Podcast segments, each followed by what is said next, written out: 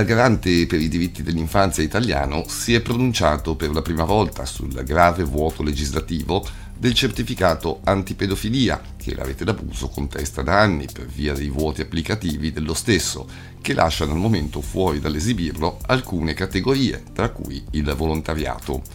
Lo ha fatto nella giornata mondiale per i diritti dell'infanzia, alla luce però di un'ennesima contestazione della rete d'abuso agli organi sovranazionali, attualmente in corso presso il Parlamento europeo una serie di silenzi istituzionali che dura almeno dal 2017, quando il deputato Matteo Mantero, dopo le inascoltate diffide denunce dei legali della rete d'abuso agli organi istituzio- istituzionali italiani, depositò un'interrogazione parlamentare, tutt'oggi inascoltata.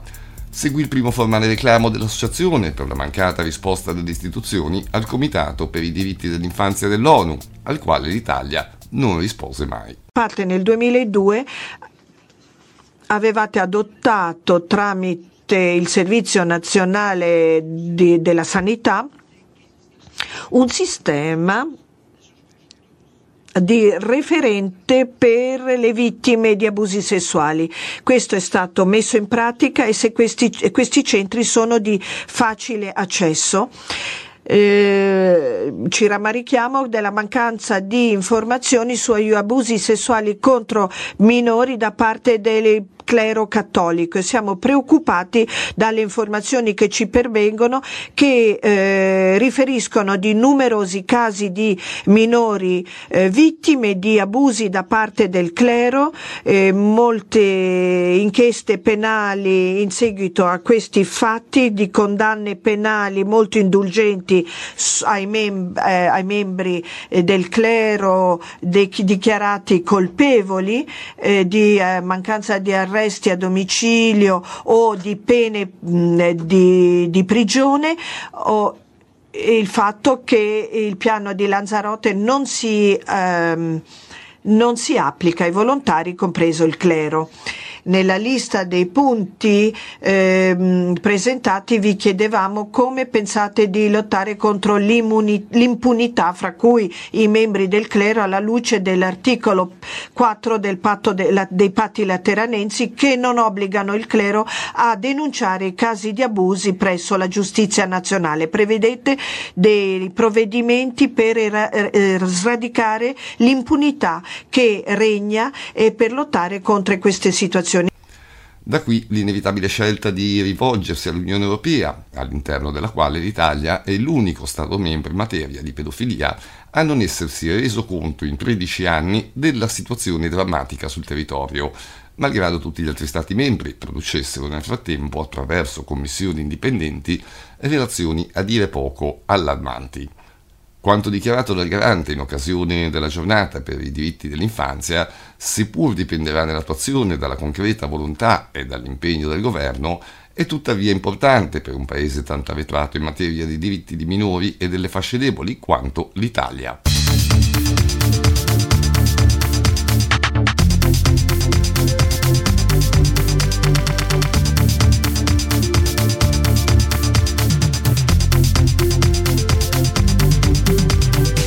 Uno dopo l'altro, vari rami della Chiesa cattolica in tutta la California hanno dichiarato bancarotta, citando l'incapacità di risarcire i danni derivanti da un gran numero di cause legali per abusi sessuali. Tra questi le ultime sono state le diocesi di Santa Rosa e Oakland, l'arcidiocesi di San Francisco e la diocesi di San Diego. Le dichiarazioni di fallimento della Chiesa non sono senza precedenti.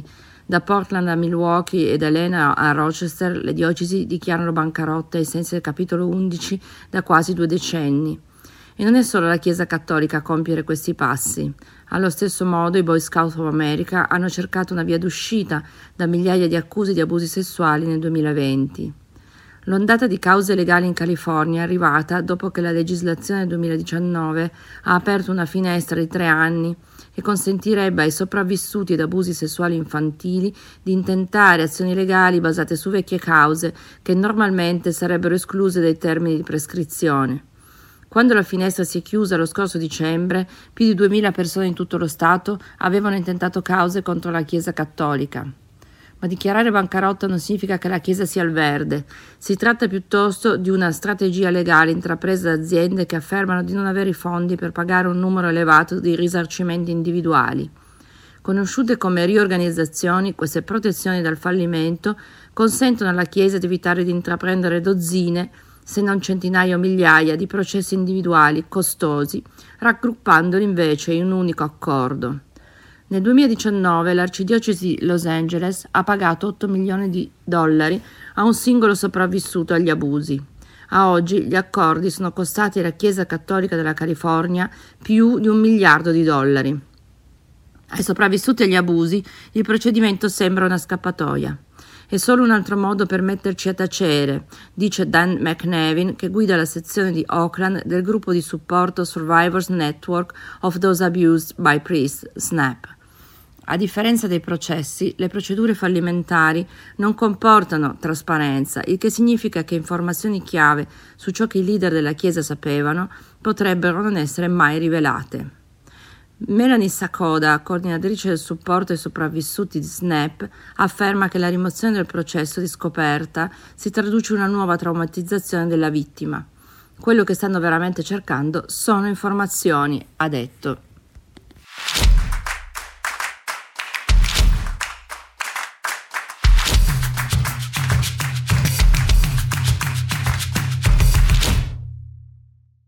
Il progetto triennale della diocesi di Bolzano Il coraggio di guardare per elaborare e prevenire abusi e altre forme di violenza presentato il 17 novembre sembrerebbe un caso unico in Italia, già a partire dalla sua presentazione avvenuta con il coinvolgimento e la partecipazione della componente civile della società, dai rappresentanti delle istituzioni alla magistratura e alle forze dell'ordine, a sottolineare che gli abusi rappresentano un problema sociale che richiede la partecipazione di tutte le parti in causa. Due i cardini del progetto, l'ascolto dei sopravvissuti e il lavoro di indagine, con due studi legali indipendenti, uno tedesco, già responsabile del rapporto sugli abusi, delle diocesi di Monaco e di Colonia, e uno alto-atesino.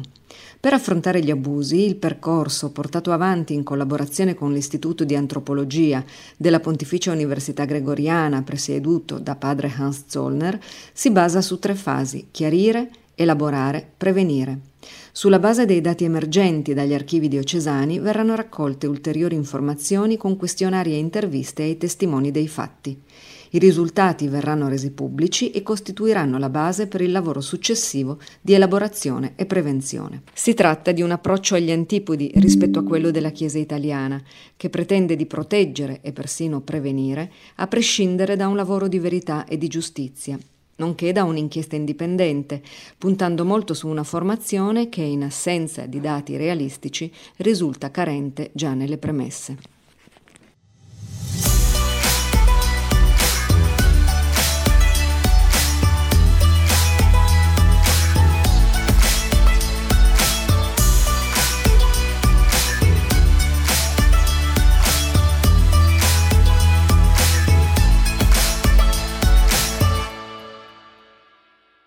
Stata inviata a Radio Cusano Campus una missiva, missiva anonima su Emanuele Orlandi lo scorso 13 novembre, negli stessi giorni in cui è stata definitivamente approvata in Senato l'istituzione della Commissione parlamentare d'inchiesta. La lettera è indirizzata al conduttore dell'emittente Fabio Camillaci, che diverse volte ha intervistato Pietro Orlandi e segue la battaglia della famiglia Orlandi per Emanuela. Radio Cusano Campus non ha reso noto il contenuto della lettera e si è rivolta direttamente all'anonimo che l'ha inviata. Se l'autore della lettera sa dove si trova, si faccia avanti, parli, indichi dov'è, che bisogna guardare chiaramente, senza giri di parole, senza rebus.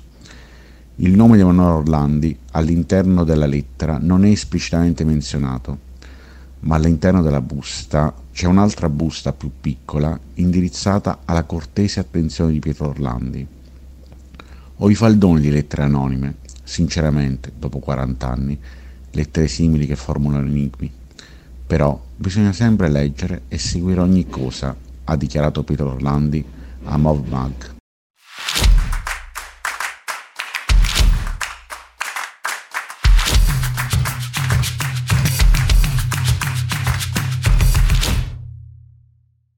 In California le diocesi dichiarano fallimento per non risarcire le vittime degli abusi. Oakland ha abbastanza soldi per costruire una cattedrale da 200 milioni di dollari fatta non molto tempo fa, ma non riesce a mettere insieme i soldi per ripagare le bambine vittime che hanno violentato per decenni. Lo denuncia una vittima che dall'età di 14 anni subì ripetuti abusi sessuali dal suo vicepreside, un sacerdote ordinato. Per decenni l'uomo ha avuto incubi e attacchi di panico, gli amici che avevano subito abusi hanno cominciato a drogarsi e sono, alcuni sono diventati alcolizzati e molti si sono tolti la vita. Sono moralmente ed eticamente in bancarotta, aggiunge una delle vittime, ma non sono finanziariamente in bancarotta. Uno dopo l'altro, vari rami della Chiesa cattolica in tutta la California hanno dichiarato bancarotta, citando l'incapacità di risarcire i danni derivanti da un gran numero di cause legali per abusi sessuali. Le diocesi di Santa Rosa e Oakland hanno depositato la domanda in primavera, l'arcidiocesi di San Francesco ha seguito l'esempio in agosto e la diocesi di San Diego ha condiviso il suo piano per fare lo stesso a novembre. Le cause legali arrivano in un momento in cui il cattolicesimo in California è in crescita, alimentato in gran parte dall'immigrazione dell'America Latina e dall'Asia, mentre altre parti degli Stati Uniti, compresi gli ex centri cattolici del nord-est, vedono il no- loro numero diminuire. Le dichiarazioni di fallimento della Chiesa non sono senza precedenti e non è solo la Chiesa cattolica a compiere questi passi. Allo stesso modo i Boy Scout of America hanno cercato protezione tra migliaia di accuse di abusi sessuali nel 2020.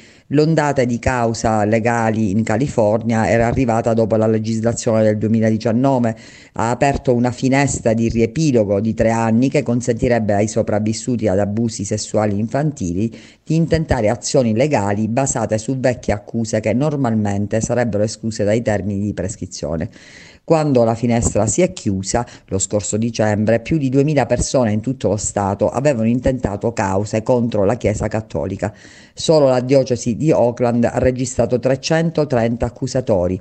Ma la Chiesa sostiene che il fallimento è anche più giusto nei confronti delle vittime, soprattutto perché significa che ogni vittima viene trattata allo stesso modo e tutti i sopravvissuti ricevono un compenso uniforme ma tra i sopravvissuti agli abusi il procedimento sembra una scappatoia, è solo un altro modo per metterci a tacere, dicono.